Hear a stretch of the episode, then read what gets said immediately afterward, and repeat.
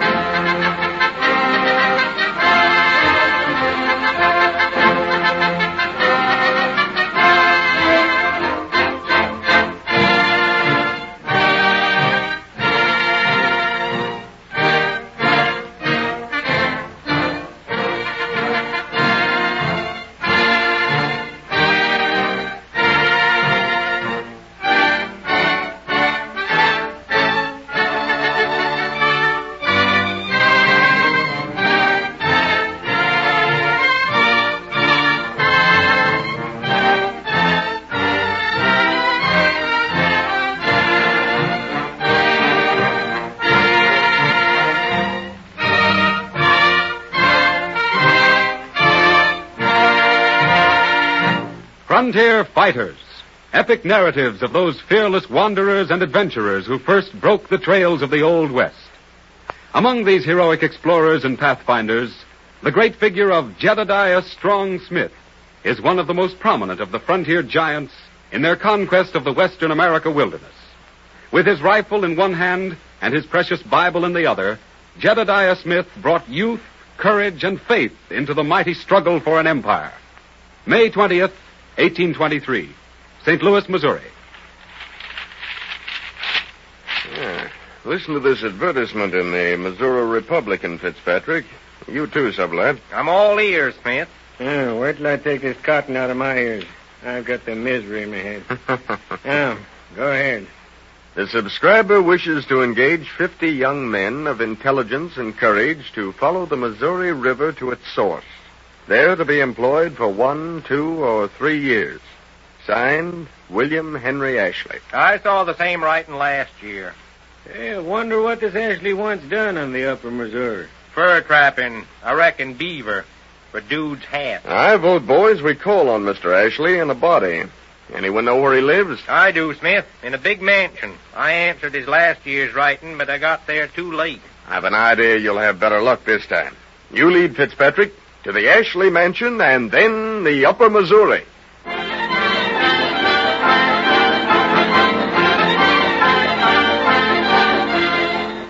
Thomas Fitzpatrick, William L. Sublette, James Clyman, and Jedediah Strong Smith joined Ashley's fur traders. On June 2, 1823, near the present boundary between North and South Dakota. What tribe are we fighting, Fitzpatrick? Arikaras, Captain Ashley. Smith! Oh, Smith! Yes, here I am, sir. I was attending the wounded. Are there many wounded? Killed? Our losses are very heavy. Retreat, men, in good order. Towards that embankment.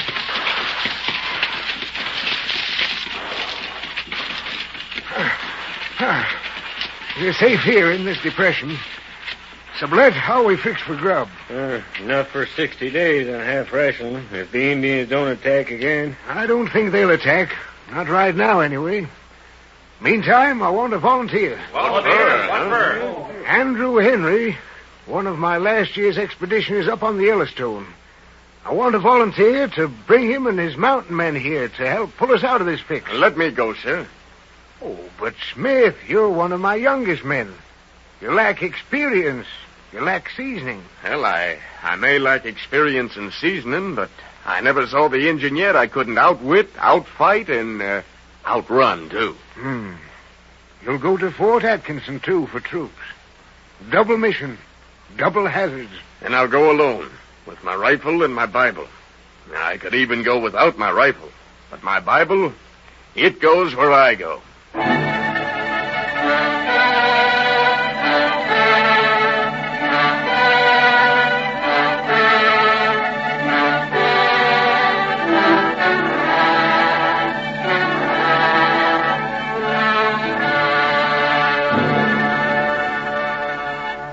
Suffering from hardships and privations, Smith got through to Fort Atkinson, thence to Andrew Henry's log fort on the Yellowstone, and became famous among frontiersmen as the man who carried the word to Henry. In 1826, Smith, with 15 men, plunged into the then unknown wilderness west and south of Great Salt Lake. Eventually, the party reached the Colorado River, which Smith attempted to cross on a raft. Look, Captain Smith, along the shore. Indians. Yes, I see them. Must be a couple of hundred. They look peaceful enough. No weapons, no bows and arrows. Don't let that fool you. When Indians look peaceful, be on your guard. Every man quiet and load his rifle.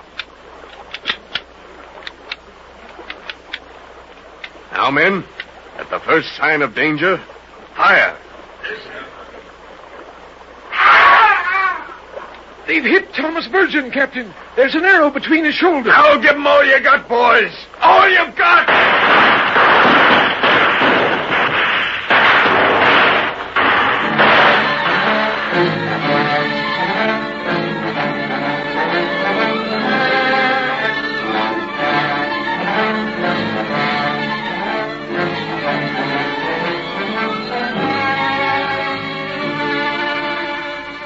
Of Smith's band of 15 were killed, and all of the party's horses stolen. Smith walked the long road to Monterey to beg assistance for his wounded men. At the San Jose, California mission, Smith was seized by the military and thrown into a guardhouse cell. He was without food for three days. Then, The Honorable High Military Court of His Excellency, the Governor of California, Jose Maria de Echeandia, is open. Jedediah Strong Smith, Americano, to the bar of Mexico's sublime justice.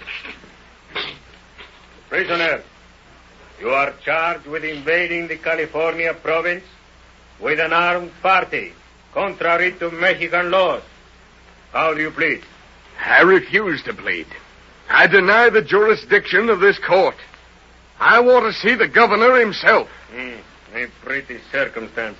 An Americano violates Mexican laws and pleads lack of jurisdiction. I am far from home, senor. But let me warn you. If any harm befalls me or any of my men, you personally will answer not only to the American government, but to God, our guide and protector.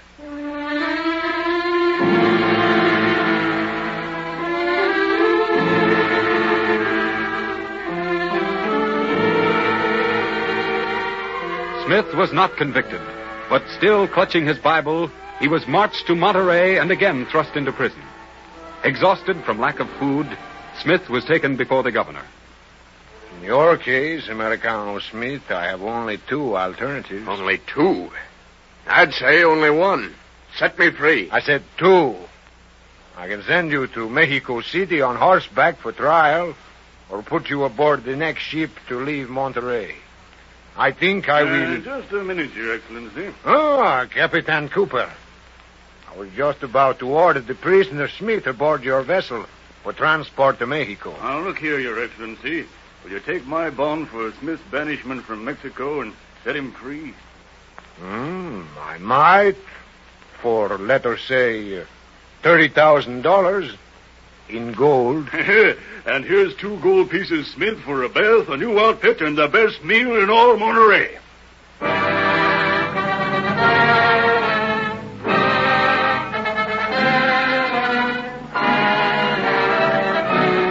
Tragedy after tragedy struck Smith's party as it journeyed toward the distant north. In the Oregon country, where the Hudson Bay Company was supreme, the Indians became more and more hostile.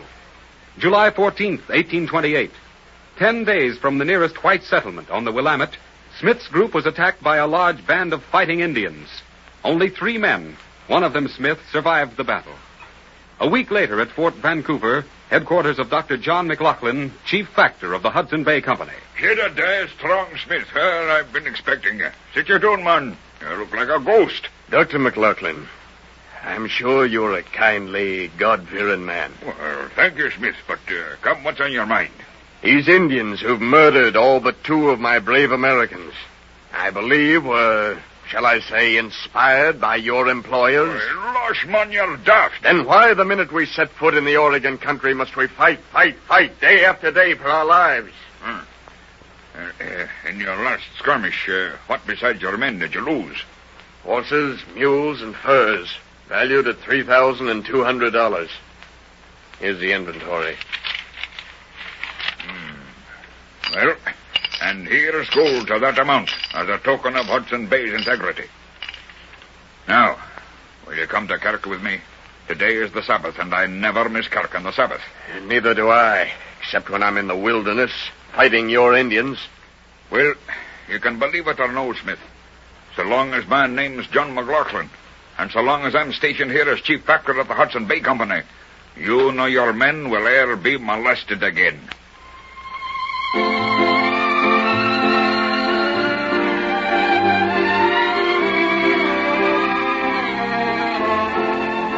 Because of Dr. McLoughlin's kindness, Smith resolved never again to trap in territory claimed by the Hudson Bay Company. Leaving the upper Missouri, Smith, accompanied by Thomas Fitzpatrick, attempted the journey to Santa Fe. Then, on a branch of the Cimarron, Captain Smith, I can climb mountains, trap beaver, fight Indians, but I'll be danged if I can go along without water. I never knew this country to be so dry. Look, even the sand lizards got their mouths open. And when a lizard pants like a dog, it's dry. Make camp here, Fitzpatrick, and Yeah? rest. What are you going to do? I'll ride up this dry riverbed a ways. There's water further on, I'm sure. Well, best look out for the Indians. They say the Arapahoes are out for some new scalps to decorate their lodge poles. there ain't an Injun worth the name in 50 miles. But if I meet any, I'll bring back their scalps to make you a wig for your old age.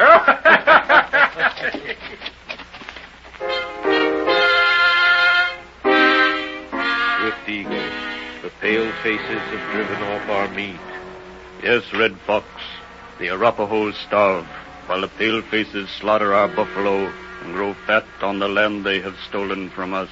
One path we must follow, though our race becomes extinct. There are many paths, O Red Fox, but which? The war path, until the land runs red with the blood of the pale faces. Look, below, a pale face, alone. His pony drinks of our water, defiling it. Assemble your warriors. No need. They too have seen the pale face and are ready. Attack then, and scatter the pale face to the four sacred winds of the Arapahoes. Go.